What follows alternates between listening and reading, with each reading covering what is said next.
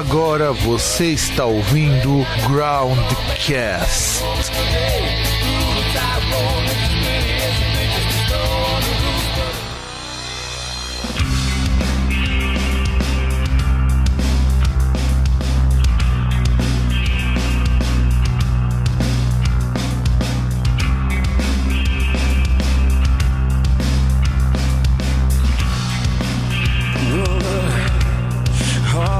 Target, be the one that they take.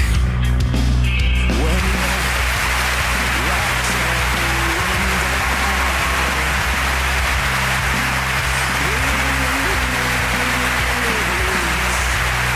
are going down. Saudações, querido e querida ouvinte, mamífero, batráquio e demais seres que escutam esse programa chamado Groundcast, estamos com mais uma edição diretamente no seu agregador de feeds ou no seu site, independente de onde vocês escutarem, e diretamente aqui de Santo André, que estava com saudade de gravar e muito feliz de não ter passado pelos perrengues que os meus alunos devem ter passado fazendo o Enem no dia de hoje. Eu me chamo Fábio e do outro lado, aquele que tá com um ar nostálgico, um ar retrô, um ar mais antigo, inclusive faltando apenas o reverb para parecer locutor de rádio dos anos setenta, o senhor César. Olá, deixa um olá especial, principalmente pro amiguinho aí, ó, que pegou no, nesse meio da semana, teve um feriado aí, esqueceu de desligar o, o despertador, acordou na hora normal, quase se arrumou para ir pro trabalho, mas aí pegou, olhou assim a data e falou, porra, hoje é feriado. Foi dormir e ficou com o dia todo fudido porque não conseguiu dormir direito, não conseguiu ter uma, uma, um, bom, um bom sono, né? Eu dou um olá especial pra você aí, amiguinho. Eu sinto a sua dor. E esse amiguinho, por acaso, não se chama César, né? Então, eu, eu, eu, eu sinto a dor de amiguinha, né? Tipo, que, que chega aí, por exemplo, né? E, infelizmente, né? Eu peguei, aconteceu isso comigo, eu fui, apertei o soneca, aí fui de novo, despertou de novo, falei, porra, vou, né? Vou lá me arrumar, e tô lá levantando, quando eu vou tomar banho, eu parei e falei, porra, hoje é dia dois, né? Feriado, filho da puta.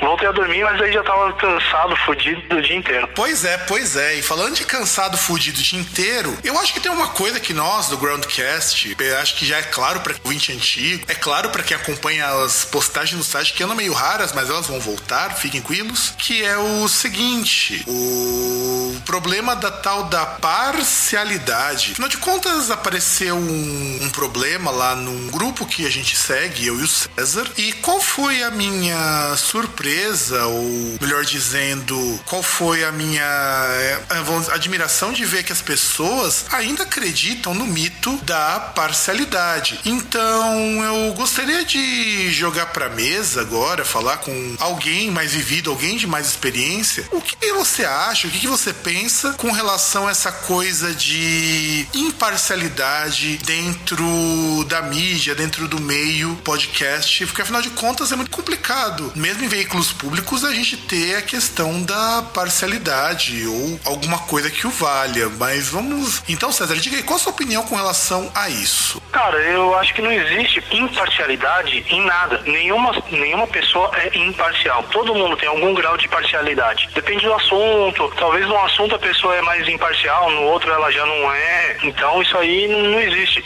E tem que lembrar outra coisa que é o seguinte, né? Porque, bom, a gente está falando de um negócio que fica muito abstrato para quem tá ouvindo, mas aí é um negócio num grupo de Facebook aí que veio um fake, né? Reclamar aí de um, de um podcast aí que os caras são parciais e coisa do tipo. É um coxinha filho da puta, né? Vamos, vamos, vamos colocar os pingos nos is. É um coxinha filho da puta que quando foi chamado justamente pra, pra debater, pra chegar pra criticar, ele ficou, ai, ai, mas que, que eu não sei falar, ai.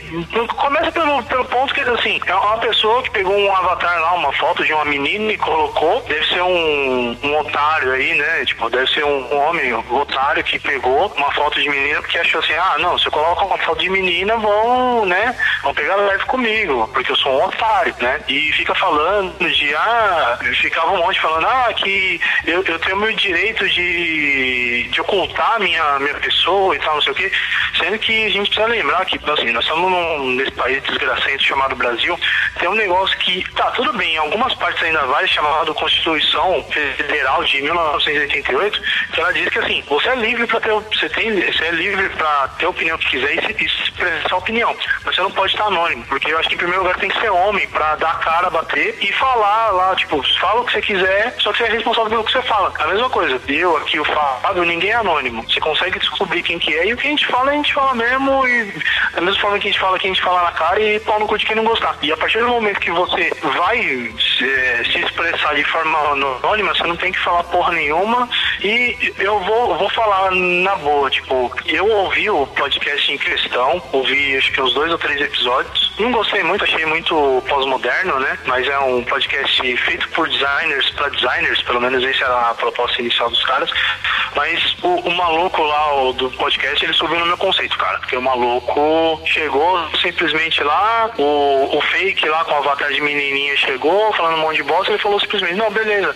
abre espaço pra você, pra vir falar, você pode falar merda, o que você quiser, a gente vai e faz ao vivo, tá ligado? Faz um hangout. Não fugiu do, da briga. Tipo, nisso eu falo, pô, o cara cresceu no meu conceito, cara. Esse cara é foda e o fake merece uma meio canavial de rola, que é o que ele tá precisando. Não, cara, o que, que me irritou bastante nesse coisa é, é que é o seguinte, a gente não vai citar nomes, claro, pra não darmos audiência nem pro grupo, nem pro podcast em questão, até porque eu também tenho uma muito parecida com a sua, com relação a ele. Embora eu tenha uma admiração com pessoa pela figura do host, um dos realizadores, mas é assim. A gente aqui no Groundcast sempre deixou muito claro quais são nossas posições. Mesmo quem escuta a gente não tá escutando dois caras batendo um papo achando que a gente vai pagar de isentão. A gente não tem obrigação de ouvir os dois lados porra nenhuma. É, é, é, inclusive, a gente recebeu muita crítica aqui no site, nos aqueles artigos que eu escrevi sobre machismo, sobre o problema do underground e aquela coisa toda. Eu lembro que eu já tive que, eu tive que apagar porque eu não sou obrigado a, a continuar, a manter é, comentário de Bolsonete, meu. Eu, assim, liberdade de expressão é boa, liberdade de expressão você pode falar o que você quiser, mas no meu espaço quem manda sou eu. Eu já deixo bem claro. É autoritário? Pra caralho. Mas eu também sou autoritário, parcial, porque eu prezo pelo mínimo de qualidade, e é isso que a gente percebe pelos nossos ouvintes. Os nossos ouvintes quando comentam, ou mesmo os leitores em geral quando comentam, são comentários muito bons. Então, a gente diz assim, o Groundcast não é um podcast imparcial, a gente é anti-coxinha, anti-direitista, anti-reaça. E a gente é mais anti o que, César? Ah, cara, a gente é anti-cu doce também, a gente é anti-pós-moderno. Aí, eu não sei você, eu sou anti-radifem também, eu acho que isso aí é problema mental. E como eu não sou psiquiatra, nem psicólogo, nem psicanalista, eu não sou obrigado, né? É, eu também não me alinho muito com esse então... tipo de coisa, porque radifem entra no pós-moderno. Então, tudo que é coisa de lixo pós-moderno, eu não me, não me desce, cara, não me desce. E assim, a gente não tem obrigação de ouvir o outro lado. Maneiro, eu não acho que se eu trouxesse aqui pro programa um coxinha, eu ia melhorar a qualidade do programa. Não ia porra nenhuma. É, é que nem aconteceu essa semana também, porque essa semana foi uma semana de merda, né? Aconteceu o Enem, já no sábado, já podemos começar por aí, mas teve também esse daí no, no grupo que a gente participa. Teve um cara de uma banda que foi preso por tentativa de... O policial explicando a coisa, e tinha gente apoiando o cara, o que me deixou ainda mais puto da vida. Aí vem também, no começo da semana passada, que acabou não gravando, contando, o Sepultura gravando, fazendo torneio, prometendo versões ao vivo de algumas músicas com o Lobão. Cara, esse mundo tá errado, esses últimos você.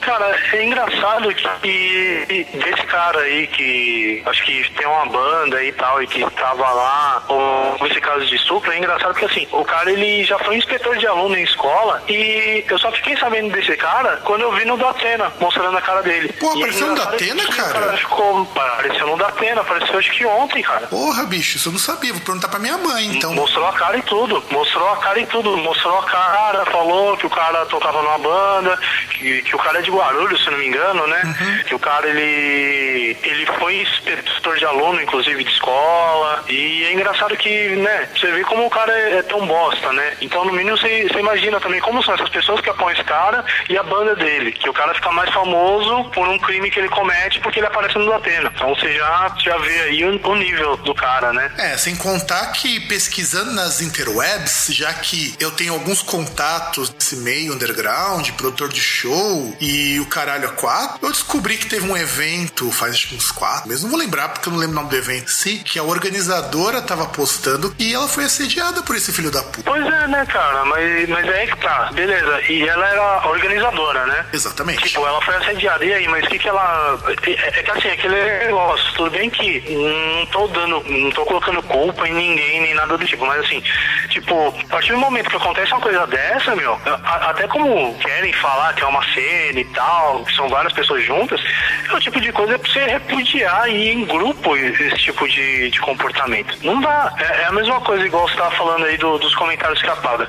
Não é questão do autoritarismo. O autoritarismo é meu pau de óculos. Então, todo mundo merece uma coisa mínima que é respeito. Então, assim, a partir do momento que a pessoa falta com respeito, assim, se você não conhece a pessoa, você tá vendo a pessoa pela primeira vez, você deve ter todo o respeito do mundo pra aquela pessoa. A partir do momento que a pessoa não te respeita, meu, desce a porrada, manda tomar no cu, é, passa com o carro por cima. Você não deve respeito nenhum pra pessoa e foda-se quem que é, pau no cu. Não tem essa. É, exatamente, exatamente. É isso que eu também penso. E só pra gente poder fechar esse bloco antes da gente começar o programa, eu só queria deixar bem claro que a gente aqui no Groundcast jamais vai compactuar com fascista, racista, qualquer tipo de preconceituoso. A gente não vai dar bola pra vez pra qualquer pessoa que ache que direitos individuais devem ser tolhidos porque não entram na sua visão. Da mesma maneira que a gente também não concorda uma série de exclusões que as pessoas fazem. E se assim, se você quiser achar que a gente é petralha, que a gente é isso, e o que é que seja, é um grande foda-se pra você. Isso é, é verdade, porque a gente não se intitula disso. A gente só é coerente com o nosso próprio discurso. Do tipo, a gente nunca faria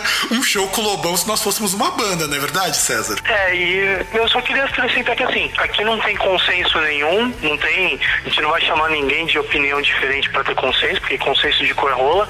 E se você acha que a gente é comunista, a gente vai provar que a gente é comunista pegando você, que acha isso, e vamos tornar seu cu comunitário.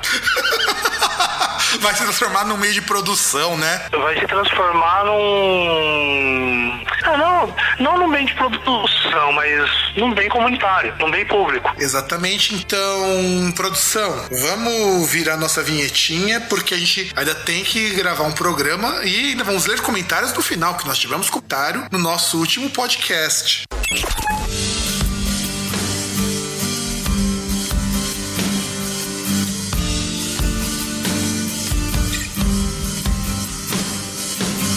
Ai, ai, underground, meu querido, amado underground, o bagulho vai ficar louco porque, é assim, foi um papo que nós tivemos há um bom tempo, diga-se de passagem, e ao mesmo tempo que foi um papo que nós tivemos, é, era, um, era uma ideia legal, um programa tinha ficado bastante interessante, mas o que aconteceu? A gente não conseguiu, felizmente, jogar no ar, e muita coisa também mudou nesse tempo, embora a pauta vai ser mais ou menos a mesma do que naquela época, então a gente precisa sei lá, é mostrar algumas coisas, né, apontar algumas coisas, alguns caminhos que o que aconteceu com o underground, que vem acontecendo com o underground de um tempo pra cá, porque não tá fácil, mesmo não tá fácil, ainda mais com essa coisa de, de repente você é gótico, headbanger e apoia conservadorismo, isso tá ficando meio esquisito mesmo. Então, pra gente poder começar isso daqui, vamos começar a falar primeiro, eu acho que isso talvez seja pra mim um tema muito caro,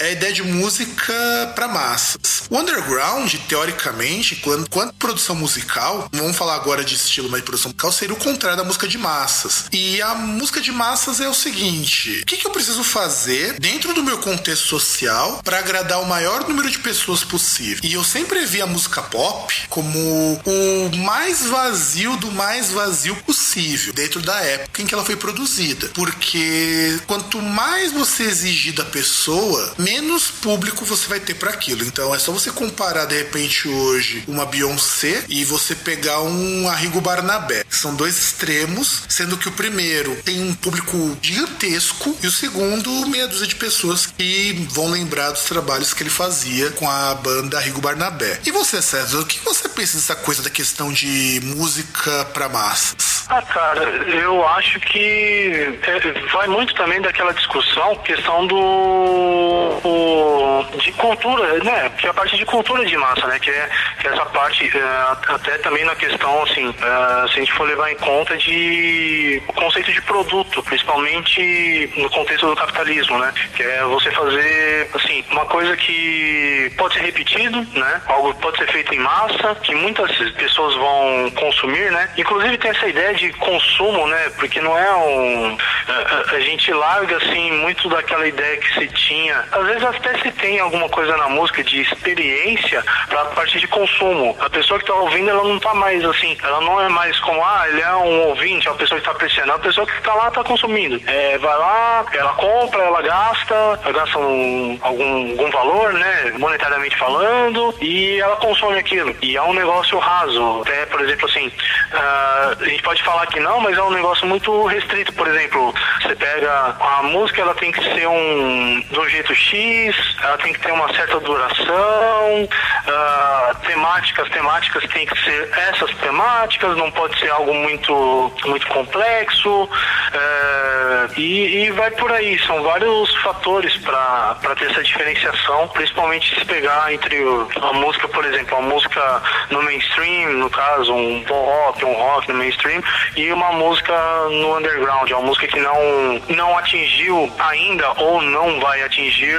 o, um número grande aí de pessoas. É, sem contar que o próprio conceito de massa, ele muda de acordo. A gente tem que pensar também com o tempo, e também não só com o tempo, mas também com fatores culturais. Todo mundo pode falar, puta, mas a Beyoncé fatura horrores. O artista que mais faturou nesse ano foi o Guns N' Roses, cara. E, bicho, não tem. E o Guns N' Roses, com uma formação original, fazendo som merda, quer dizer, quase original, ou coisa, coisa dos tipos, e foi o artista que mais faturou esse ano. E o, um, o clipe que você teve maior número de acesso em, pouco di, em poucos dias esse ano foi o clipe da Hardwired, do Self-Destruction, do Metallica. Então mesmo o próprio conceito de música de massas é uma coisa bastante complicada. É que, assim, eu, eu, César, eu não sei até que ponto dá pra pessoa querer considerar é, desempenho comercial como, assim, algo que ateste de qualidade. Então, tipo, ah, mas a Beyoncé faturou um monte. Foda-se. A, a música dela não é mais ou menos relevante porque uma pessoa, duas ou dois milhões ouviram. A, a música,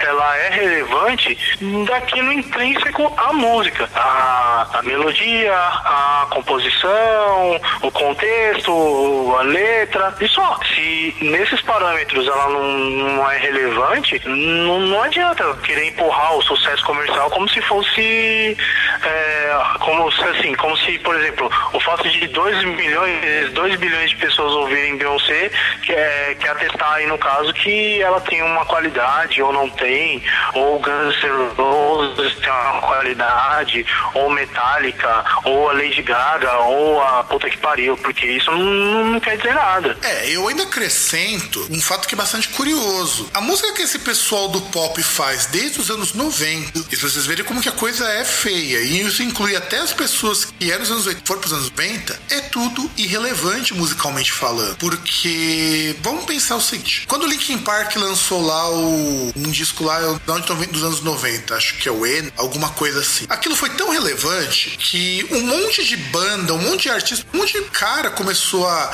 imitar aquilo, que foi aparecer até na música pop, vizinho aqui ali. Aí você tem um Limp Bizkit que começou a fazer aquela coisa de rap rock e que depois estourou antes do Limp Bizkit. E eu não tô falando de duas bandas que eu considero lindas e maravilhosas, inclusive o, eu acho o Limp Bizkit muito ruim, mas o grau de relevância deles foi muito maior. Eu penso assim, se nós vamos, nós vamos indo mais longe ainda, até o pessoal indie rock conseguiu uma coisa muito mais relevante em termos de música, porque você tem continuação, você tem gente se influenciando, do que uma Beyoncé. Quantas pessoas é, deixam de ser só ouvintes daquela música música toda, que na verdade não é uma música construída para ser um espetáculo, e estão produzindo algo inspirado por isso. Ah, cara, eu não sei se o fato, o número de pessoas inspiradas também quer dizer alguma coisa, porque pensa comigo, quantas, vou um pouquinho mais longe, vou na década de oitenta, tipo, quantas bandas que foram inspiradas ou tentaram imitar, por exemplo, o Motley Crue. Ah, agora, cara, ah, ah, ah, ah, não, ah, ah, não, não, não, não, não. Ah, ah, não, não, cara, mas peraí, pelo Motley Crue, cara, teve gente pra caralho. Depois dos anos noventa que você não teve nada. Então... Mas não importa, mas não importa, tipo, o, o fato de várias pessoas tentarem imitar ou, ou qualquer coisa não é relevante, tipo, não, não quer dizer que, que tem qualidade, porque é, mas é, o... eu acho que o melhor... Sim, sim. Mas o Motley Crue, pra sua época, é que nem eu tava comentando com um professor amigo meu do Quiet Riot. Quiet Riot é uma puta de uma banda, mas é uma banda que fez a mesma coisa que trocentas estavam fazendo e se tornou uma banda esquecida, que nós até comentamos nas bandas subestimadas, o Quiet Riot. Então, de repente, quando a gente vai falar de relevância, a gente tem que ter algum parâmetro mais palpável, porque todo mundo que é relevante nesse meio musical, que não seja um meio erudito, é relevante por causa de alguma característica, ou por influenciar alguém, ou pelo legado dele ter alguma consistência em termos de cultura, que aí, como nós já falamos do Hermeto Pascoal, tem o pessoal da vanguarda paulista inteira, que não foram grandes hits, até porque as pessoas não conseguiam gostar daquilo, e aí entra no que você falou, mas eu não posso ignorar quando um artista influencia outro, porque se ele tá influenciando, alguma coisa tem ali. Ah, mas pode influenciar por vários fatores, não necessariamente porque, por exemplo, ah, pode surgir uma, por exemplo, a Lady Gaga influenciar na questão da aparência, que é um negócio pra chocar. Isso aí, desculpa, mas pra mim não quer dizer nada. A pessoa, ela consegue influenciar num negócio secundário. É, e na verdade essa questão ela da aparência... Pessoas, mas... mas o negócio da aparência dela, é, por incrível que pareça, é uma coisa que ela mesma deu uma largada nisso, e dá pra perceber que deu uma murchada tão grande que ela lançou um disco novo, acho que é Jolene, o disco, e eu vi muito menos comentário desse disco do que do lançamento daquela merda do... do Lemonade da Beyoncé.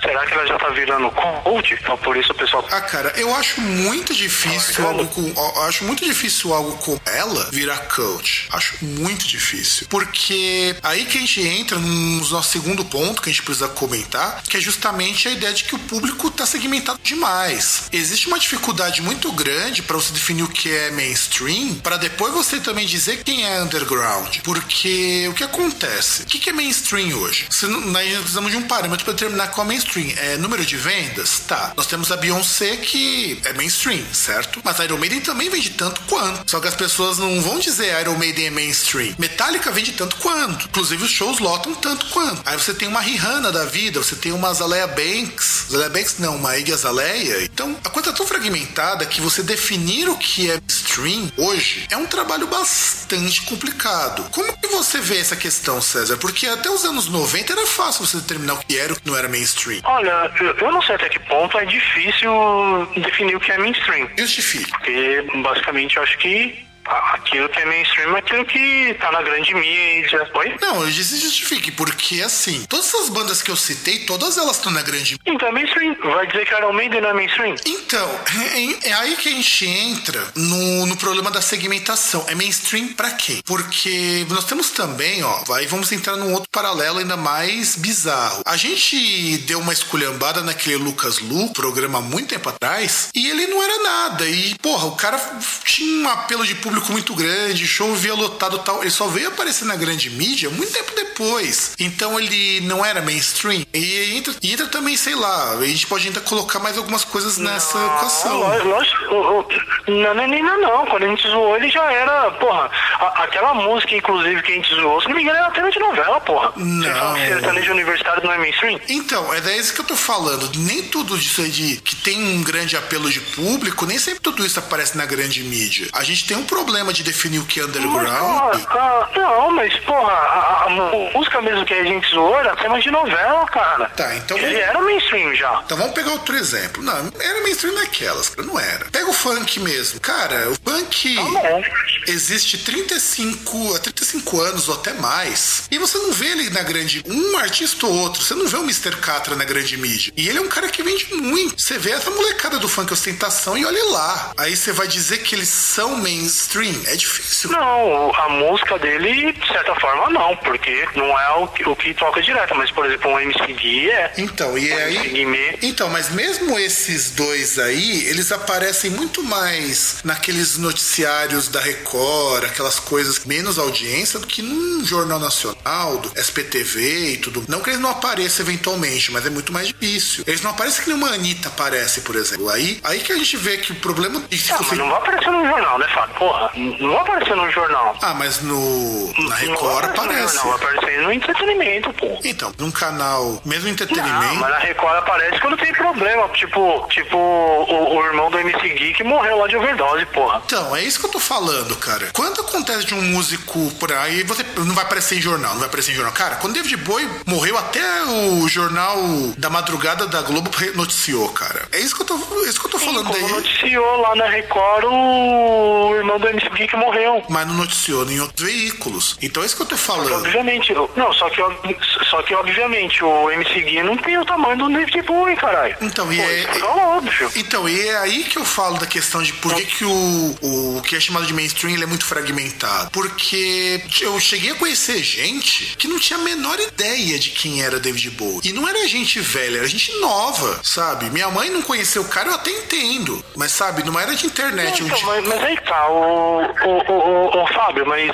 O mainstream, ele não pressupõe uma onipresença. Não é, é uma deidade que todo mundo conhece.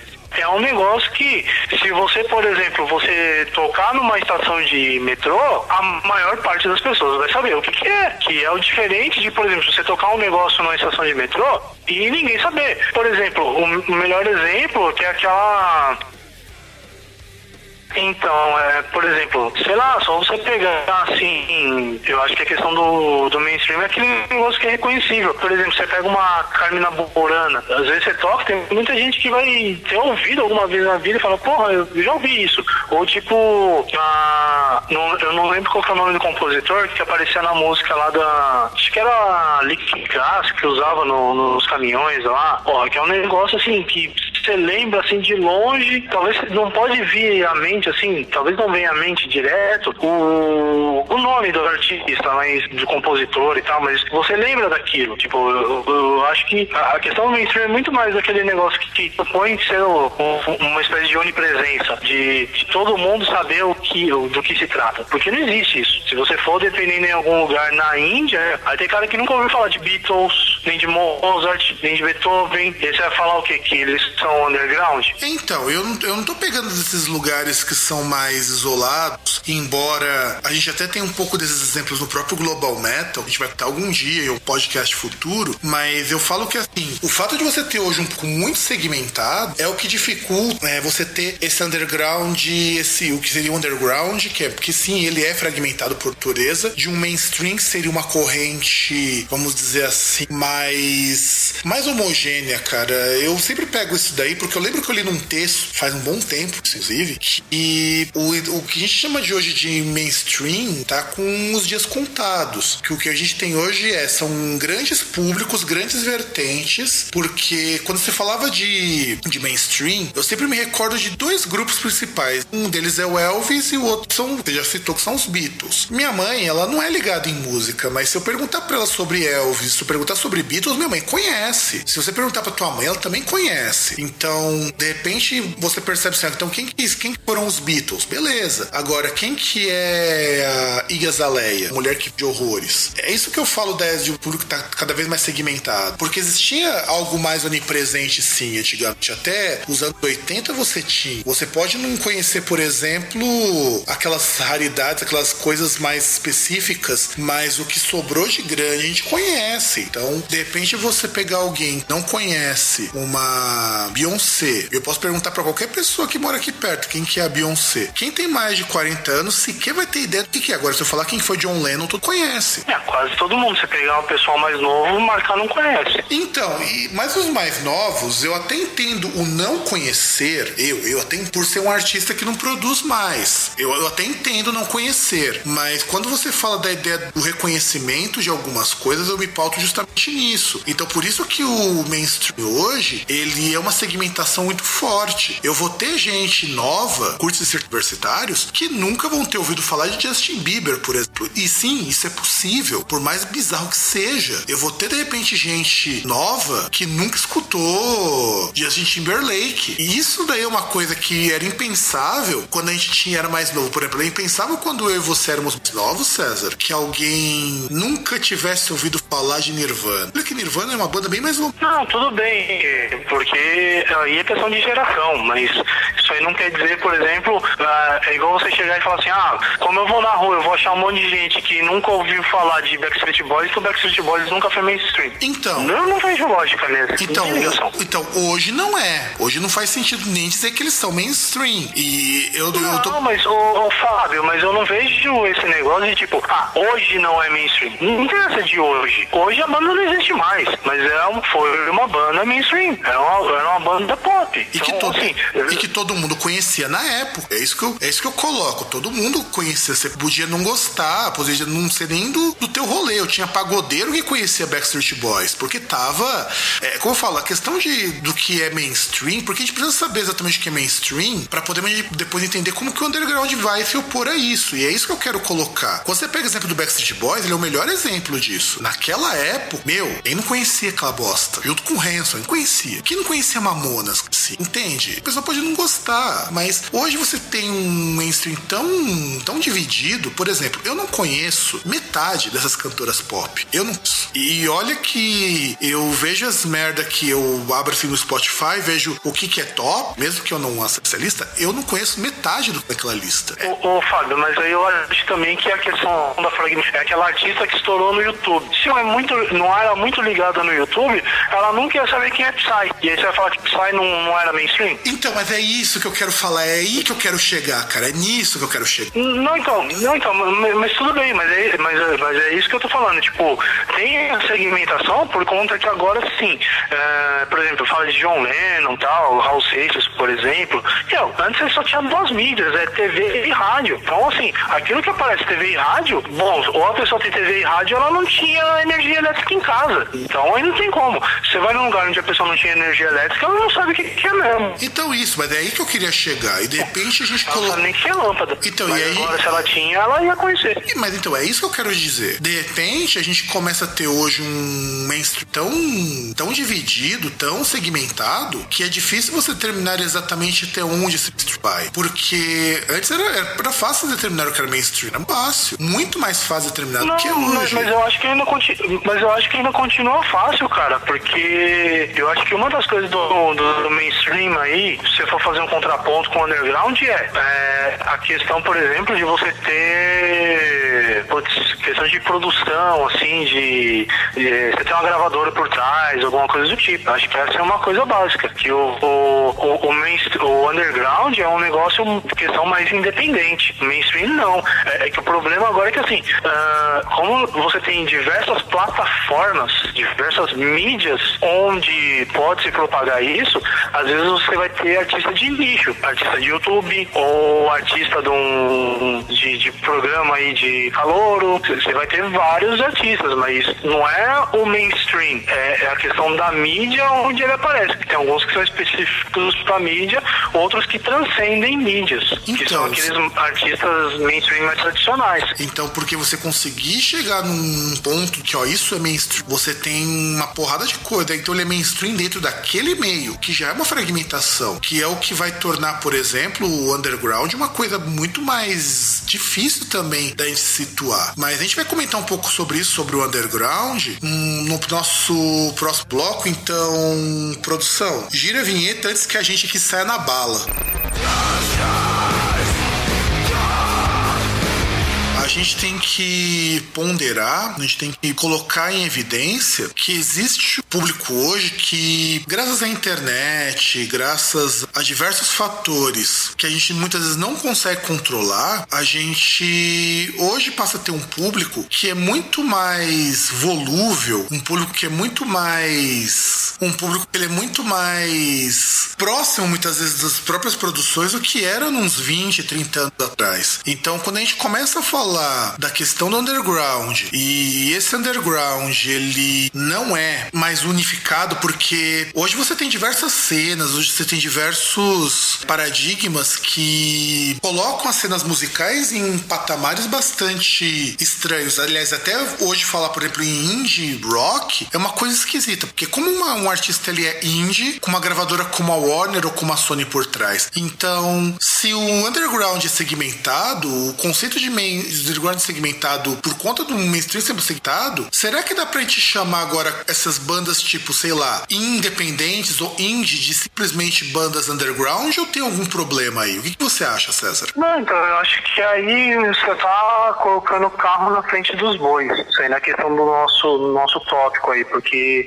é uma coisa que envolve muito mais do que apenas a questão de ser é, underground ou não. Eu acho que vai muito mais na parte aí do tema que é da gourmetização do underground, essa questão das bandas indie. Porque, assim, o underground aí você pega, que é a questão, uma coisa de nicho, é algo que, pelo menos no início, não vai ter muito alcance, não vai ter muito apoio, provavelmente vai começar de forma independente, mas eu acho que o indie não tem a ver com isso, pelo menos não bem nisso, né? Porque... É, é, sim, sim, sim, sim, sim, eu concordo. Eu queria colocar isso justamente porque hoje o underground, e eu até entendo por que acontece isso, é sinônimo de música de melhor qualidade. É só você observar que enaltece muito a questão de, olha, isso aqui é uma banda independente, isso aqui é uma banda underground. Eu lembro que eu li há uns anos uma matéria numa revista da M T V, antes dos hipsters virarem moda, que as pessoas estavam começando a frequentar muito mais circuito underground, e que nos anos de dois mil e dois, acho que até dois mil e cinco, você tinha mais artistas underground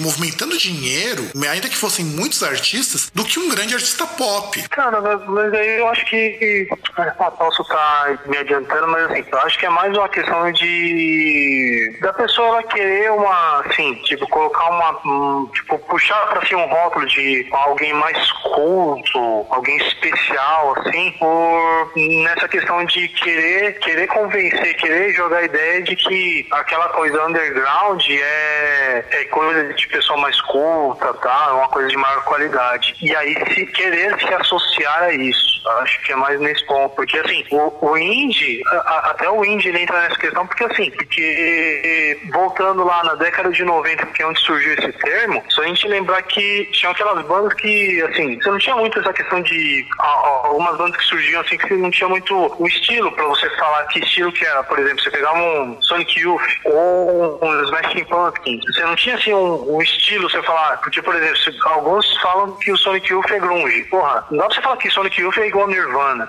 tipo, sabe? É, a, a, até porque essa questão de estilo de rótulo tinha muito mais a ver com separação, assim, colocação do disco físico numa loja de música do que muito questão de coerência, assim, até porque artistas mesmo, assim, se, se você for pegar de gêneros, assim, similares, vamos citar aí o grunge, por exemplo, que eu já citei, uh, você tem, até dentro do grunge mesmo, você tinha artistas que eram muito diferentes, diferente em formação da banda, é, diferente na sonoridade, em várias coisas. Então, um, assim, você pega lá, você tinha um Sonic Youth, você tinha um Smashing Pumpkins, que eram bandas que depois passaram a ser chamadas de rock alternativo, é, por, por não ter um rótulo muito melhor. Essas bandas, muitas dessas bandas, elas eram meio que independentes, de começar, assim, a banda começar, ou até ela conseguir assinar com uma grande gravadora, assim, depois de dois, três, quatro discos, ela se promover de forma independente, sem ter um respaldo aí de uma grande gravadora. O, o problema é que realmente tinha as bandas mais inovadoras, eram aquelas que estavam fora do mainstream, como sempre foi na história da música, que aquilo que tá no mainstream já era aquilo que era conhecido, que já tinha sido validado, e que aí aquele negócio, como do lado do artista, como o artista ele chegou no mainstream, ele chegou lá, ele chegou a ter um sucesso, ele fala, porra, mas eu quero manter um sucesso.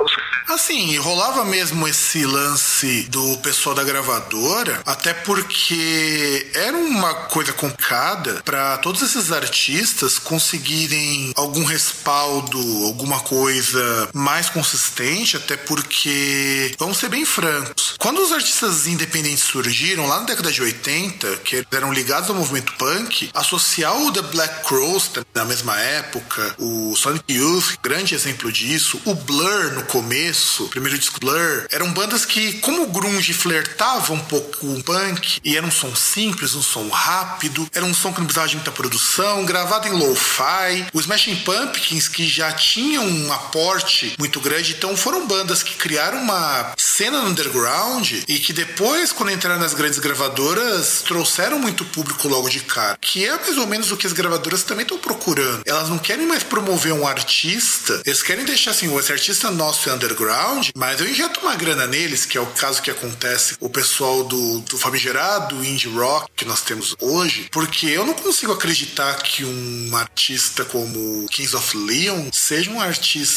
underground, mesmo que eles se vendam como tal. Mesmo que os shows deles não sejam shows para grandes cursos, mas eles gourmetizam a ideia de que pertencer ao underground é pertencer a uma elite intelectual pensante que consome produtos de altíssima qualidade enquanto vai tomando um gelinho de Chandon. É, é que aí é aquele ponto, né? Eu não vejo o indie como a, na adoção do rótulo indie querer dizer que é underground, mas eu vejo muito mais de você pegar daquela época e tal, de você ter essas bandas de rock alternativo, que eram chamadas de independente, depois veio o, o short pra indie, é, de, pessoas, de bandas quererem colocar isso como rótulo de qualidade, mas não como falar que são underground, entendeu? E eu acho que é muito mais essa questão de falar que o independente ou aquilo que tem o rótulo independente é algo de qualidade do que tem a ver com underground ou não. Até porque underground não são, porque são bandas que surgem com um apoio, com background de gravadora, de grandes produtores, então de underground não tem porra nenhuma. É, isso,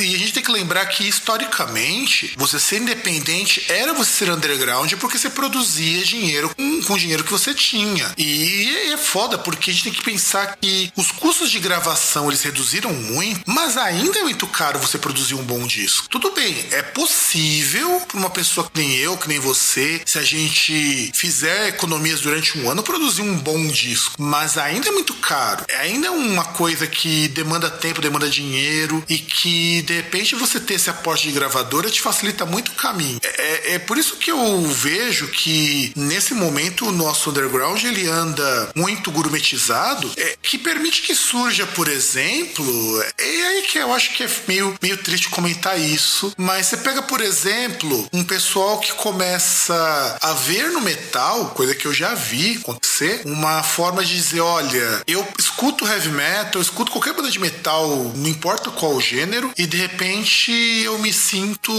parte de um grupo que é mais inteligente, mais culto, porque o underground é o lugar onde as melhores bandas ficam, o que não é mentira, porque nós já comentamos isso uma vez num programa. Quando você não tem compromisso com gravadora, quando você não tem compromisso com grandes selos, você pode produzir a coisa do jeito que você quer. São pouquíssimos os artistas que podem fazer o que bem entendem, que a gravadora banca, porque eles são conhecidos por fazerem isso. Eu cito dois, que é o Mike Patton e o Trent Reznor no Nine Inch Nails. São os artistas que se lançarem um disco deles cagando no banheiro, vende. Não, não, não, mas, mas tudo bem, mas assim, eu acho que tem uma coisa que tem que pontuar, porque a gente vai acabar levando quem tá ouvindo isso a erro. Uh, o underground é um lugar onde tem bandas que tem mais qualidade do que o, o mainstream, beleza, eu concordo. O que não quer dizer que todas as bandas no underground têm maior qualidade. Verdade, bem pontuado, isso bem eu lembrado. Acho que isso é uma coisa que tem que ser pontuada muito, porque, porra, né, se for falar que, daqui a pouco vai falar que a banda do estuprador lá também tem maior qualidade do que um Iron Maiden. Ah, desculpa.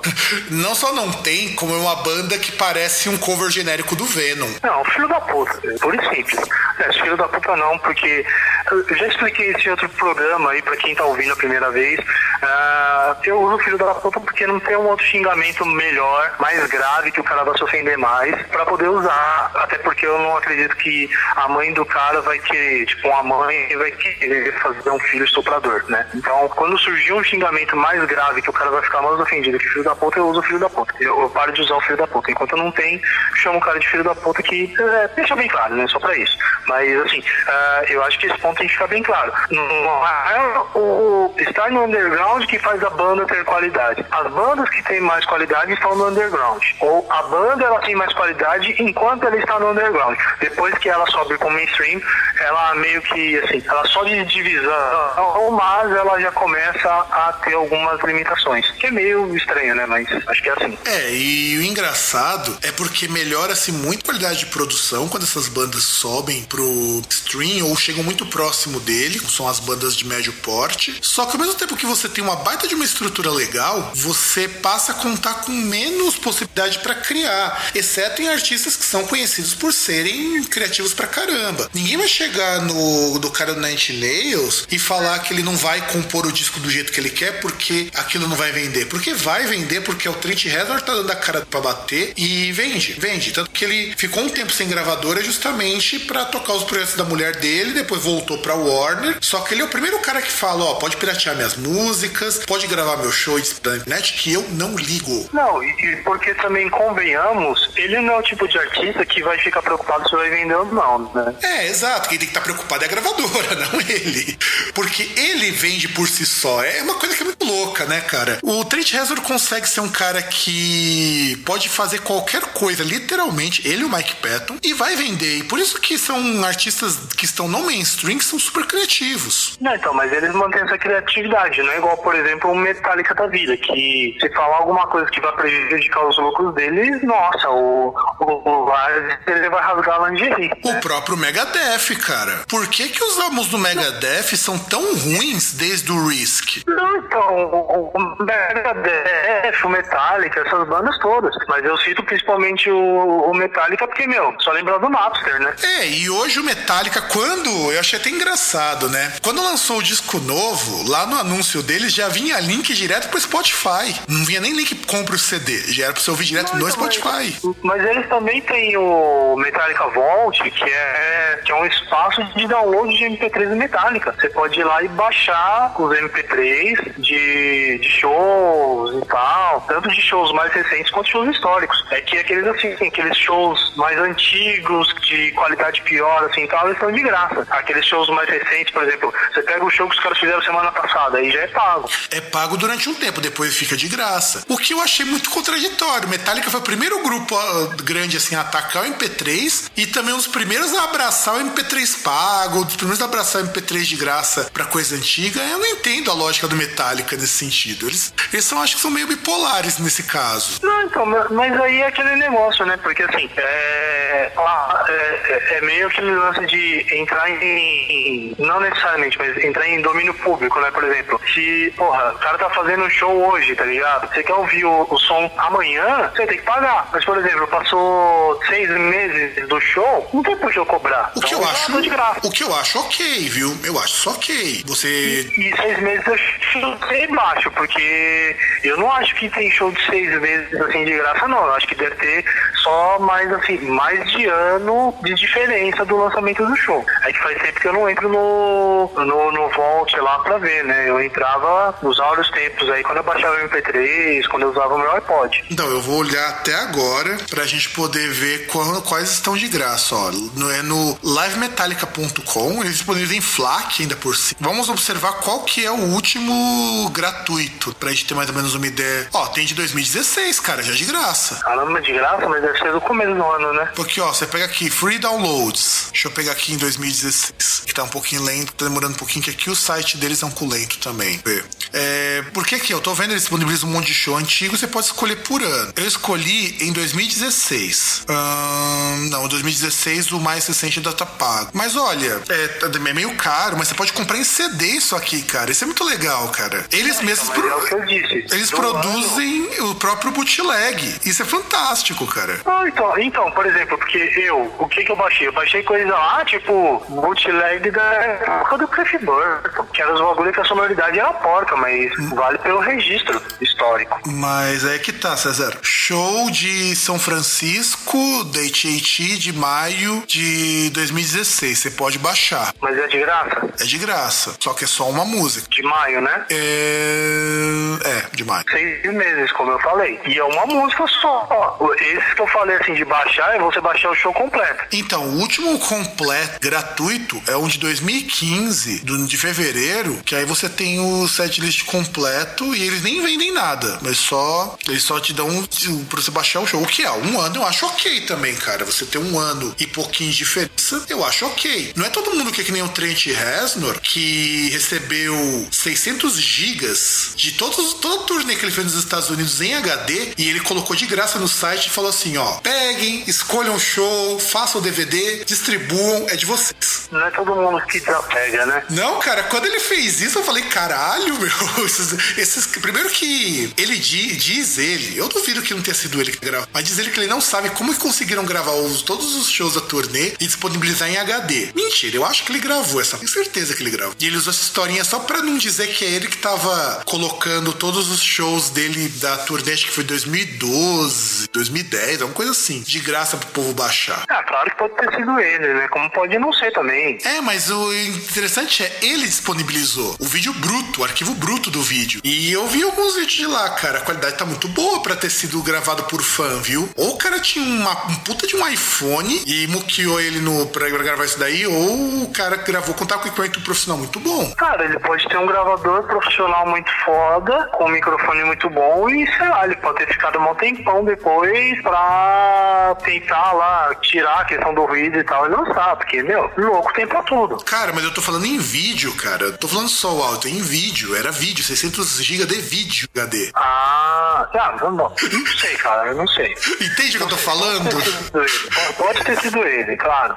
Entende? E eu acho que... E foi muito pica da parte dele falar, não, seiscentos gigas de vídeo, recebeu lá e disponibilizou tudo, tudo. Você podia, você pode, ainda tá lá, se você for, você pode baixar. E ele não tava ligando. E, e é engraçado porque esse tipo de atitude é uma atitude muito nada condizente com os artistas de mainstream. É, que aí, assim, eu acho que demonstra aquele negócio, né? Aquela pessoa que não vê aquilo que ela faz como produto, né? É, eu acho isso... E isso, isso que é a diferença muitas vezes do underground pro mainstream. O verdadeiro underground, underground roots, é aquele que preza por um pouco mais de qualidade porque ele ainda gosta do que tá fazendo. Não tá vendo aquilo como um emprego, mesmo que seja um emprego pra muita gente. Ele tá vendo aquilo como algo dele. Ele tem uma cara mais autoral. É, é tipo assim, eu pego um disco, sei lá, do, do Los Colorados, por exemplo. Cara, mesmo sendo um disco de cover, você percebe que é algo legítimo. É algo que houve um cuidado pra não só fazer qualquer cover, mas de fazer um cover com identidade, com uma boa qualidade musical, com um bom arranjo. Olha, é que assim, eu acho que o problema é no termo, porque qualidade dá muita margem à, à interpretação. Eu acho que o que você quer dizer é a questão de autenticidade. Isso, isso, isso. Também quis porque dizer isso. Eu quis dizer. Materialmente falando, há mais recursos. Então, por exemplo, você pega um... Vamos pegar um Nirvana como exemplo. Você pega um Nirvana nos primeiros discos lá, num, num sliver da vida, no, na música, no caso sliver, por exemplo, você tem lá a questão de autenticidade. Você tinha autenticidade, mas qualidade de gravação não era essas coisas. Depois, quando os caras já foram fazer sucesso e tal, assinaram com gravadora, a qualidade sonora de gravação era muito melhor. Mas a questão da música é que pode não ter mantido aí a mesma, a mesma autenticidade e tal. Já tem que se encaixar na, numa caixinha, no formato, pra poder vender. É, isso daí eu também concordo contigo, César. Mas vamos pular pro nosso próximo bloco, que a gente já falou demais aqui, que a gente precisa falar exatamente, então, desse underground mais gourmet. Então, Vegeta, agora vou imitar o César. Vegeta, dá aquela viradinha gostosa aí, vai.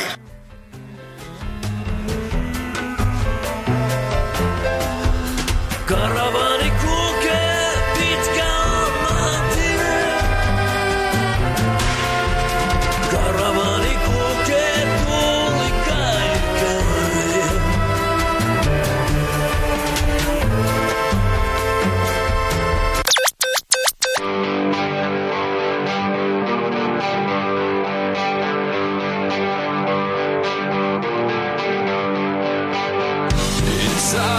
então, não. A gente precisa falar o quanto que esse underground, ele se tornou uma coisa mais gourmetizada, mais gourmet, ou o que quer que valha. Porque, olha só que coisa triste, né? Underground é um sinônimo de qualidade, mas de repente você tem bandas muito, muito, com muito mais dinheiro do que essas bandas underground se colocando como nós somos underground. Tipo, você pegar, sei lá, pensa num, numa banda da Nuclear Blast, por exemplo, que é uma gravadora de metal. Jamais aquelas bandas que vão estar ali são bandas underground, cara. Porque, porra, pra uma gravadora que tem distribuição no mundo todo, dá pra chamar isso de underground, cara? O mainstream, ele passou a ser segmentado, né? Você tem um negócio, posso estar falando uma grande excrescência, mas você tem meio que um mainstream de nicho, né? Porque, por exemplo... Cara, excelente termo. Antes de mais nada, eu tenho que dizer, excelente termo. Mainstream de nicho, eu acho que é fantástico pra esse programa. Sim, porque, na verdade, assim, você tem algo que é mainstream, que é comum, mas não é mainstream, por exemplo, de tocar em novela, que, por exemplo, a nossa referência. A referência no Brasil é aquilo que é mainstream mesmo, que é, como diria um amigo meu de Limeira, carne de vaca, é aquilo que toca na novela, é aquilo que toca no rádio. Isso é mainstream, pelo menos.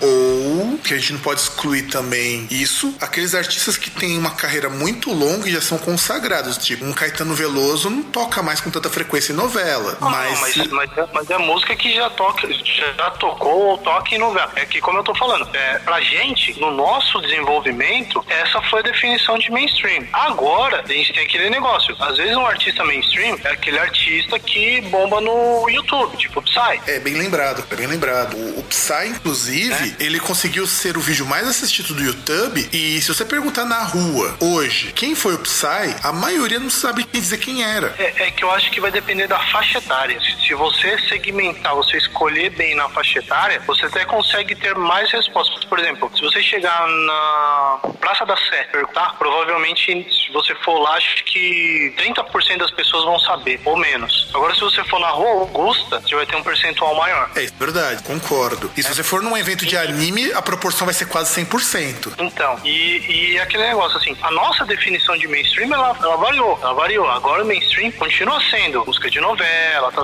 Por exemplo, você tem uma banda Malta, que é uma banda que, assim, é, surgiu do nada, surgiu num concurso de calouros, surgiu mainstream. É, surgiu, eu não lembro e a surgiu, história dele. E surgiu grande, inclusive, né, cara? Não surgiu só mainstream, surgiu já com toda uma estrutura depois que eles ganharam o concurso. Não, justamente, mas assim, eu não sei da vida pregressa, mas se você for contar do concurso que eles participaram pra frente, eles surgiram mainstream, porque já surgiu grande, com estrutura, com gravadora, é, trilhas de novela, tocando aí no horário nobre, e E, e, por exemplo, você tem... Eu não lembro, não sei muito bem, mas, por exemplo, acho que aquele Thiago York, que agora tá bombado em um monte de lugares, acho que, se eu não me engano, ele começou tocando no YouTube. Sim, tanto que a gente até tirou um sarro com ele, cara dele, quando a gente falou da, da nova M P B, cara. Thiago York, eu até me impressionei de ver gente conhecendo essa porcaria. Porque antes era aquele grupo do pessoal que a gente até apelidou de música de designer. De repente, o Thiago York virou outra coisa. E é muito ruim, cara. Ruim. Você tem Clarice Falcão, que tá, tudo bem, ficou famoso por causa do Porta dos Fundos, sim, mas também aquela parte de surgir da internet, mas que não deixa de ser mainstream. Uh, só que, por exemplo, rock,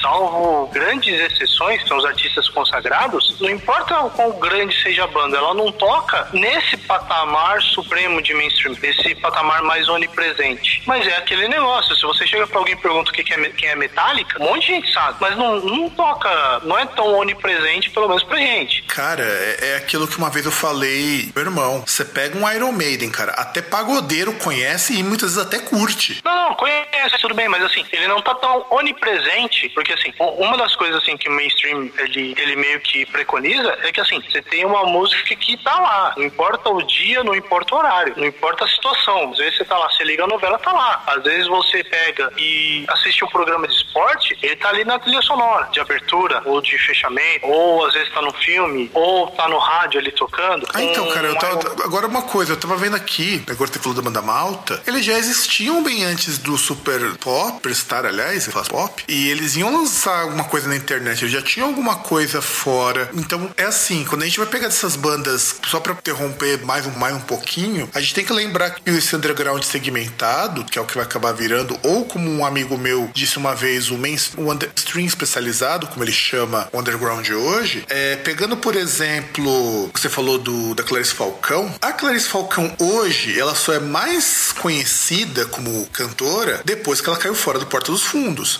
Tanto que o Porta dos Fundos ajudou ela com a divulgação? Ajudou naquelas. Eu acho que ajudou mais quando ela saiu da Porta dos Fundos, caiu fora, e decidiu que não ia mais gravar nada pra internet, nada de seguir carreira. Aí ela saiu como ex-integrante do Porta dos Fundos. Então, mas, mas deu pra meio que conhecer, porque várias esquetes do Porta dos Fundos, ela parecia ela cantando. Sim, sim, sim, mas antes era, era uma parte da esquete, não era... É, é tanto que eu lembro, quando eu vi uma matéria sobre ela, que ela como autora, foi numa revista que já não existe mais, infelizmente, ele tá bravo, uma reportagem até que bem interessante. Só que você percebe que antes dela bombar como ela tá bombando nos tempos, ela era uma cantora estilo Los Hermanos, sabe? Só aquela galerinha lá ultra descolada que vai na Augusta, puxar um baseado e tomar cerveja com guardanapo que escuta. É, diga-se de passagem que eu quase gostei de Clarice Falcão, merda. Como, como chegou no quase, cara? Eu não entendo. Você que é um homem distinto que só curte coisas com pelo menos vinte anos de idade, cara. Não sei, cara. É que... Não, não sei se era influência de comercial de T V. É que pode ser também. Pode ter influência comercial tranquilamente. Mas assim, eu, eu acho... meio foda disso tudo é que, porra, Clarice Falcão é de lascar, cara. Não, não, não desce, cara, não rola. E também uma coisa que a gente não pode esquecer, já tô em outros programas, mas vale a pena colocar aqui, é que esse underground ele andou tão gourmetizado que nós temos os shows ditos underground que estão muito caros. Eu penso, por exemplo, que mais de cem reais um show underground já não tá mais tão underground assim, ou tá muito gourmetizado. Por exemplo, eu lembro que show, assim, tipo Halloween, Blind Guardian, Saxon, trinta conto era a média há um bom tempo atrás. E a gente, se a gente pegasse que se hoje eles custassem cem, estaria, assim, com um aumento até que bastante razoável. Mas não, cara, eu já cheguei a ver show underground duzentos e trinta contos, duzentos e setenta, e aí nós temos o Lollapalooza, que o Lollapalooza, ele consegue ser, assim, um evento com um monte de banda ultra, hiper, mega descoladex e caro para caralho. Ah, mas isso é muito fácil de explicar. O... As pessoas que fazem a produção de shows são as mesmas. O mesmo cara que traz Black Sabbath, ele traz essas bandas. O cara traz o Black Sabbath pra tocar no Morumbi, o cara traz essas bandas pra tocar no, no Audio Clube, pra tocar no Carioca Clube, ou naquele outro espaço que abriu lá no Butantã. Então, assim, são os mesmos caras. Então, o cara vai manter um padrão de preço, por mais que não seja o mesmo valor, ele vai manter um padrão parecido. Cara, eu, eu acabei de ver, eu acabei de ver agora o line-up do Lollapalooza, cara. Mano, de verdade, não tá valendo ingresso. Já não valia, mas, cara, reduziu muito a quantidade de bandas, cara. Tem muito menos banda agora. Sim, a única coisa que tem é o Metallica. Tem o Metallica, tem um Rancid. É, e o que me incomoda é que é o seguinte, comparativamente, você tá pagando quase mil reais pra você ver um line-up que é um terço da versão americana. Ah, cara, eu não ligo, eu não tô pagando. Não, eu também não tô pagando, eu só tô colocando que é absurdo. Absurdo isso. Eu, eu não acho, eu acho que o ingresso tinha que ser três mil reais. Tem ingresso pra isso. Quer ver? A gente fala que tem que é underground. Vou pegar aqui, ó. O ingresso Lollapass Lote dois. novecentos e vinte reais com direito a meia. Que é incríveis e inimagináveis quatrocentos e sessenta reais. É mais ou menos metade do que uma pessoa ganha de salário mínimo. É, dá pra você pagar uns três mil reais pra fazer um meet and fuck, né? Cara, é que nem o pessoal do Casa do Mancha colocou. Com novecentos e vinte reais, você chama uns camaradas, aluga equipamento, toca na rua e, e se diverte muito mais, cara. Eu já falei com, com nem isso, foi até uma discussão que eu tava tendo lá no trabalho com um senhor já, né, pai de família e tal, que ele tava me perguntando dos shows e eu falei pra ele, cara, trezentos reais eu chamo os amigos, compro carne, cerveja e a gente faz um churrasco. É, e não, e não é só isso, eu não sei, show caro, por exemplo, se é um show da Madonna, se é um show do Elton John, que são artistas que realmente são caros em qualquer lugar do mundo, eu até entendo, porque é, é isso que eu, que eu acho foda. Lollapalooza traz uma caralhada de artistas, com exceção do Metallica. Evidentemente que os shows, se eles fossem feitos individualmente, nos Estados Unidos são shows de vinte dólares, quinze dólares. O Metallica, chutando alto, assim, ele vai ser setenta, cem dólares. Pelo Sim. menos o de comum. Sim, né? E nem chega a isso, porque o Guns N' Roses não tá esse preço. O Guns N' Roses tá num hype fudido. Aqui, ó, Lola Lounge, mil novecentos e vinte a inteira e mil quatrocentos e sessenta a meia. A meia. É uma meia muito meia mesmo, hein? Ah, eu acho que tá de bom tamanho. Porque é um ingresso de mil reais, cara. Não, não dá, cara. E assim, eu falo isso porque quando a gente vai pegar o line-up Lollapalooza, você só tem acho que dois ou três artistas que são realmente grandes. É o Metallica, o Rancid e só, cara. Você tem, ó, você tem o doutor Phibs, que é uma banda brasileira. Você tem o The Strokes, você tem o The Weeknd. Você tem o, vai, tem o Duran Duran, que é também um artista grande. Mas não justifica. E, e a ideia é que é o seguinte, você tá... Eu não lembro como que as pessoas enxergam hoje. Lembro não, não sei como as pessoas enxergam hoje. Eu lembro que quando o Lollapalooza veio, a proposta era trazer um monte de banda independente, tanto que até saíram umas zoeiras no ano passado e esse ano, que do cartaz do Lollapalooza que você coloca três artistas grandes e um monte de artista que ninguém conhece e cobra os olhos da cara. É, que na verdade era pra preencher mais ou menos uma lacuna que você tinha do Free Jazz, né? Sim, mas o Free Jazz era um bom evento, cara. O Free não, Jazz... Não, mas eu tô falando de preencher a lacuna, fazer um evento parecido, só que do, entre aspas, rock. Porque o Free Jazz você tinha artista de, bom, como diz o título, né? Jazz, fusion, uma coisa mais sofisticada. E também um antigo Team Festival, né, cara? Porque eu o... acho que o Team Festival foi a evolução do Free Jazz, né? Porque, se eu não me engano, o Free era Free do cigarro, né? E aí com, a, com as leis aí, com a proibição de propaganda de cigarro, tiveram que tesourar isso. É, porque o Free Jazz Festival, ele teve, olha só, o F X Twin, teve o, que é um artista de música eletrônica, teve o Bella Sebastian, teve, a, teve Macy Gay, teve o Fatboy Slim, Macy Gray, Gray, Fatboy Slim, teve o Sigur Rós, cara, porra, e eu perdi isso, cara. É. Eu pensei que o Sigur Rós nunca tivesse feito show no Brasil, cara. Fizeram no último Free Jazz Festival. Realmente dá pra cobrir o Free Jazz Festival com um tapa-buraco muito vagabundo, cara. Não, então, mas a, a intenção, acredito que foi essa, né? Que era preencher essa lacuna. Só que produtores inescrupulosos e mal intencionados, aí você faz uma merda dessa. É, e o Free Jazz Festival, ele cumpria a ideia de ser realmente um evento mais underground. Ele não era barato, mas eu digo pra época, o ingresso tinha um preço muito justo pra, pro line-up,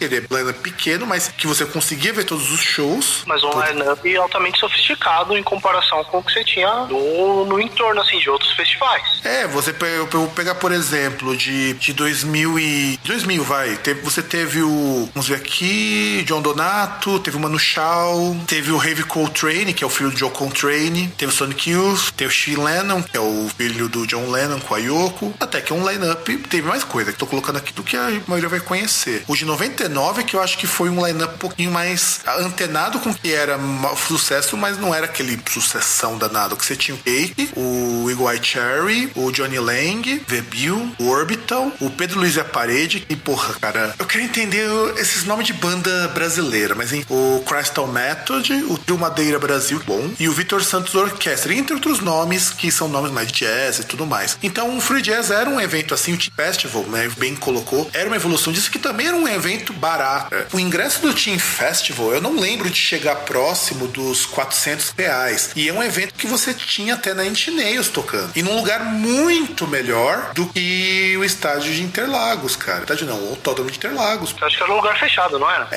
era um lugar fechado, o Team Festival. O Free Jazz também, eu conheci um tio meu, ele foi no Free Jazz, eu acho que em noventa e quatro, noventa e cinco, e era, sempre foi um lugar fechado. Não que eu seja contra eventos open air, eu só acho que evento, ainda mais por ser open air, deve ser mais barato ainda, porque a gente entende que open air é o evento que você tá pagando menos, porque você não tem o conforto de um lugar fechado. É, você não tem toda a infraestrutura, né? Como é, você não tem infraestrutura, você tem o menor custo. Que é o que acontece no Rock Hill. Como o local não é fechado, você tem um ingresso e tá num preço que eu acho que ele é razoável. Não chegava a trezentos reais os ingressos do Rock. Então, de repente, você tem um Rock in Rio, que é um evento muito maior, vai muito mais gente, muito mais banda, uma curadoria pouco melhor, que é um evento que, de certo modo, tem um palco underground, respeita essa ideia de underground do que todos os eventos do Lollapalooza. E é aí que entra o que a gente fala do underground gourmet. Quer dizer que, por ser underground, por ser de maior qualidade, então eu tenho que me sujeitar a pagar muito mais caro isso. Foda, foda. É, que na verdade maior qualidade é meio que lente. Já, já falou nisso, que é aquele negócio. Teoricamente é, quer dizer que é. É, é aquilo que eu também queria ressaltar, que não é só questão da maior qualidade, é que a imagem como ela é vendida. Afinal de contas, ser um artista do underground não te dá qualidade automaticamente. Pelo contrário, você ser um artista mais stream, mais ou mais underground, não quer dizer nada, porque, por exemplo, ninguém pode dizer, por mais que não goste, e eu sou um deles, que uma Madonna não qualidade. Filho, ela gasta num show para produzir o que a gente nunca vai ganhar numa vida inteira de trabalho. É de trabalho, com certeza. Então, quer dizer, você tem uma equipe, toda uma cadeia produtiva que funciona para esse show. Pessoas, então, elas não podem dizer que... Eu até posso não gostar do que é... Do que é posso dizer que uma Rihanna não é legal, que uma Beyoncé não é legal, que uma Madonna, eu também tô cagando e andando pra isso, até um Rolling Stones, de certo modo. Mas dizer que eles não têm qualidade comparado com o underground é bobagem. Talvez não sejam tão criativos. E essa criatividade, ela vira algo que dá valor, agrega valor à banda. Então, porra, bicho, eu acho muito foda você ter que pagar quase mil reais pra ver três bandas grandes, meia dúzia de bandas que talvez sejam até interessantes, e um monte de porcaria, porque aquilo ali representa uma cena independente. Cara, é, é aquele negócio, né? É, é a questão do valor agregado naquilo, é o, o valor, assim, social. É, é aquele negócio. Você pode optar, por exemplo, entre ir numa padaria e comprar um chica bom, ou você pode ir numa paleteria, comprar uma paleta mexicana de chocolate com recheio de chocolate. Em um você vai pagar, sei lá, acho que uns três, quatro reais. Faz tempo que eu não tomo sorvete, então... Cara, chica bom por três, quatro reais, você faz tempo que você não toma mesmo, cara. Um chica bom, em média, tá uns sete. O preço é quase igual da paleta. Vai tá uns... Não, paleta é vinte conto. Onde você tá vendo paleta por vinte conto, cara? Não, paleta, paleta quando veio o hype mesmo, era vinte conto. Porque em Santo André, uma paleta desse daí tá um máximo de dez conto. Ah, agora. Agora que veio a derrocada, né? Agora que mais setenta por cento das paleterias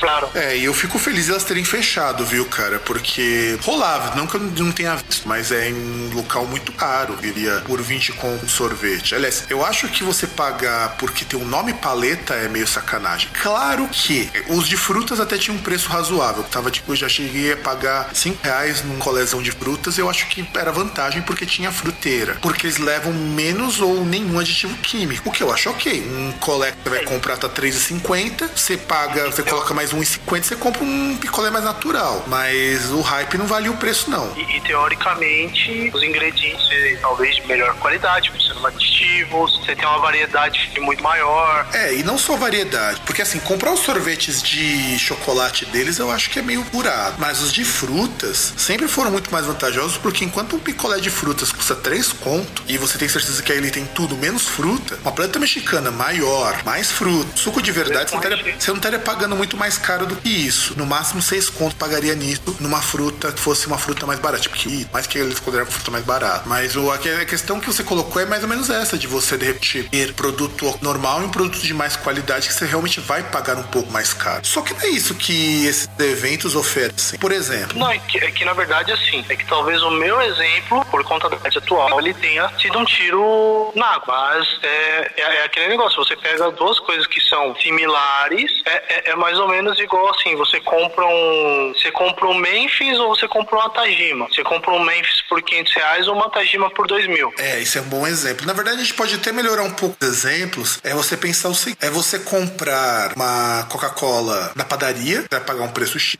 e você ir num lugar que vende, portanto, comprar uma Coca-Cola feita na China. O refrigerante é o mesmo, o gosto é quase o mesmo, só que um é mais caro porque é dado com mais qualidade, porque vem fora, aquela coisa toda. Sim, por exemplo, você pega, sei lá, uns trinta contos, você vai lá no, no centro de São Paulo, você vai no Parque da Luz e procura uma massagista lá com final feliz, ou você pagar, sei lá, que o cara pagava acho que três mil num programa com a Bruna Surfistinha. Dá no mesmo. O, Exato. Os dois que você vai pegar em vez. Exato. E o resultado final é o mesmo, só que é o que acontece não, com, seu, que... com essa grupo. Talvez a Bruna Surfistinha tem menos doenças. Ela, ela talvez seja um ambiente mais salubre.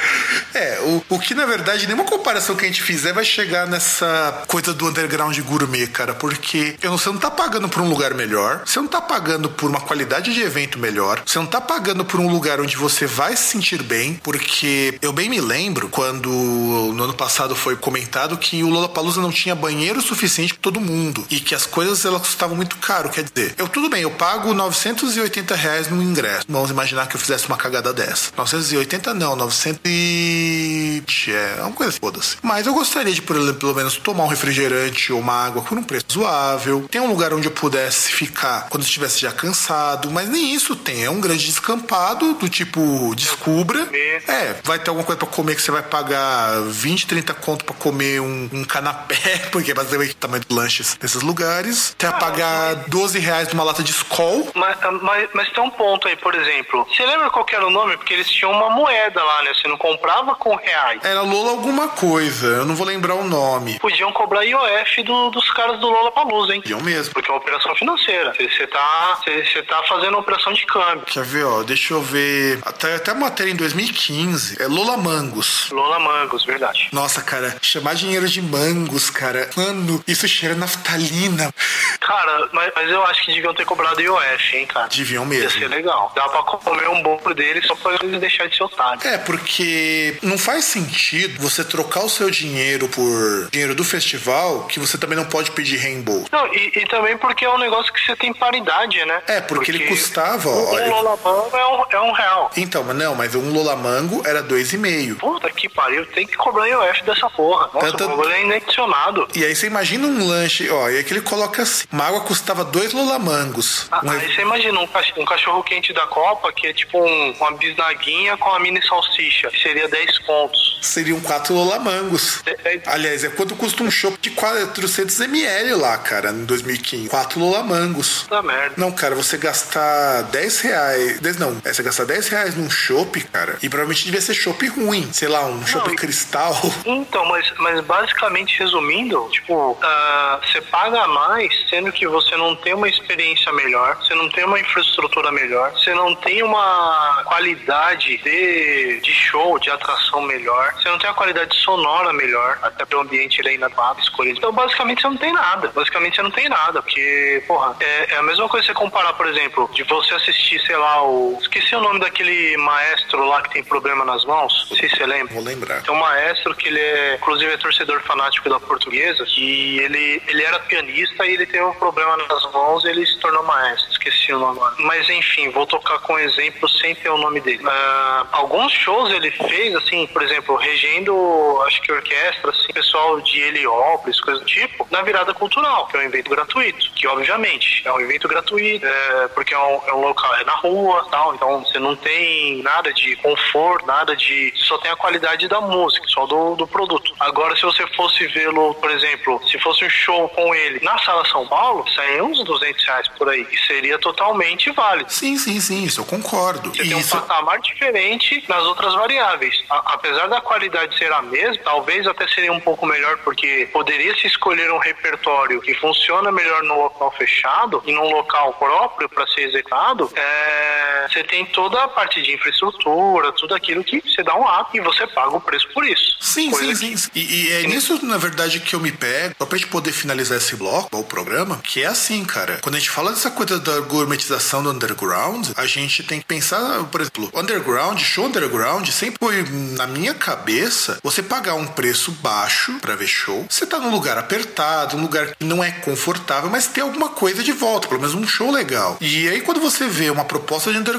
como o do Lola e outros festivais, o S W também era meio assim, só que eu acho que o preço era mais honesto. De que você vê. Shows também, não é só festivais. Exato. E você vê que de repente. Porque você pega uma underground, uma banda mais ou menos, que toca no Cine Joia. É, exatamente. E olha que o Cine Joia, ele cai exatamente nesse problema. O Cine Joia é um lugar que é, traz coisa underground, mas um, uma, uma gourmetização fodida, tanto que isso lá é caríssimo pra tudo. Quando eu fui ver o Dare of Dreams, não tava tão caro, porque tinha acabado de inaugurar, acho que quatro meses que tinha inaugurado o Cine Joia. Hoje o pessoal fala que tá insuportável ir pra lá. E aí o que talvez, é com... por exemplo, você pega na Áudio ali na Francisco Matarazzo, eu, eu não sei, mas eu acredito que o patamar de preços esteja parecido. Pois é, pois é. O Carioca Clube ainda tá um lugar com preço dentro da média. Eu acho caro, tá dentro de uma média de casa de show. E aí isso é pra gente poder colocar, não, por exemplo, na virada cultural, neste ano e no ano passado, houve uma mudança, mas o pessoal do teste, que nós já comentamos no outro programa, eles pegavam, o, jo, o João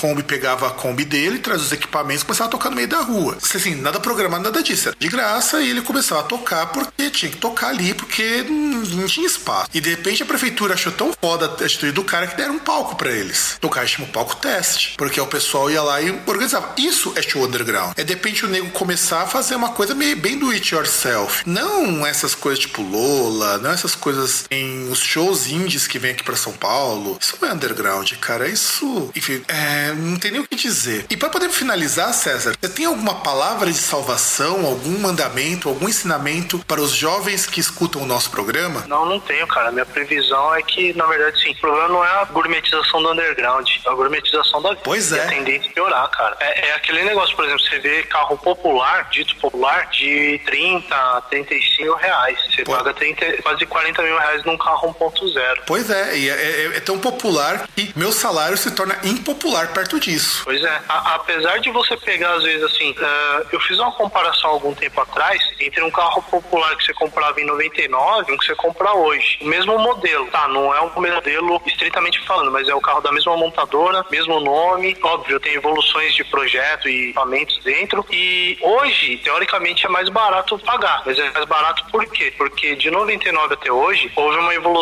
considerável no, no, no, no salário. Teve uma valorização importante no salário, no salário mínimo. Então, assim, o número de salários mínimos que você usa para comprar um, o, o automóvel que eu peguei para comparação é um Ford Ka. Um, o número de salários mínimos que você usa para comprar um Ford Ka hoje, ele acho que é uns dez por cento menor do que o que você usava em noventa e nove para comprar um Ford Ka. Ford Ka hoje, mais barato ele tá uns trinta e seis mil e lá o mais barato era nove. Mas ainda assim, você olha a disparidade no preço do carro. É que o salário mínimo de lá para cá aumentou e o câmbio não, não variou tão, de uma forma tão forte. Então, é, é mais ou menos isso. E, e a gente vê que várias coisas estão que entram nesse movimento de ganhar um valor sem devolver esse... sem, sem te dar uma, uma experiência, um resultado, sem que o custo-benefício ele seja afetado ao seu favor. O custo-benefício ele tende a diminuir. Por isso, no caso do Groundcast, o custo-benefício é sempre muito alto, na verdade, César, porque afinal de contas vocês não pagam nada e tem esse programa de volta, ou seja, vocês recebem aquilo que vocês pagaram. E a gente vai ficando por aqui porque o programa já está muito longo, muito longo mesmo. Eu agradeço vocês terem ouvido o nosso programa. Finalmente nós conseguimos voltar com força total. Um grande abraço a todo mundo e tchau!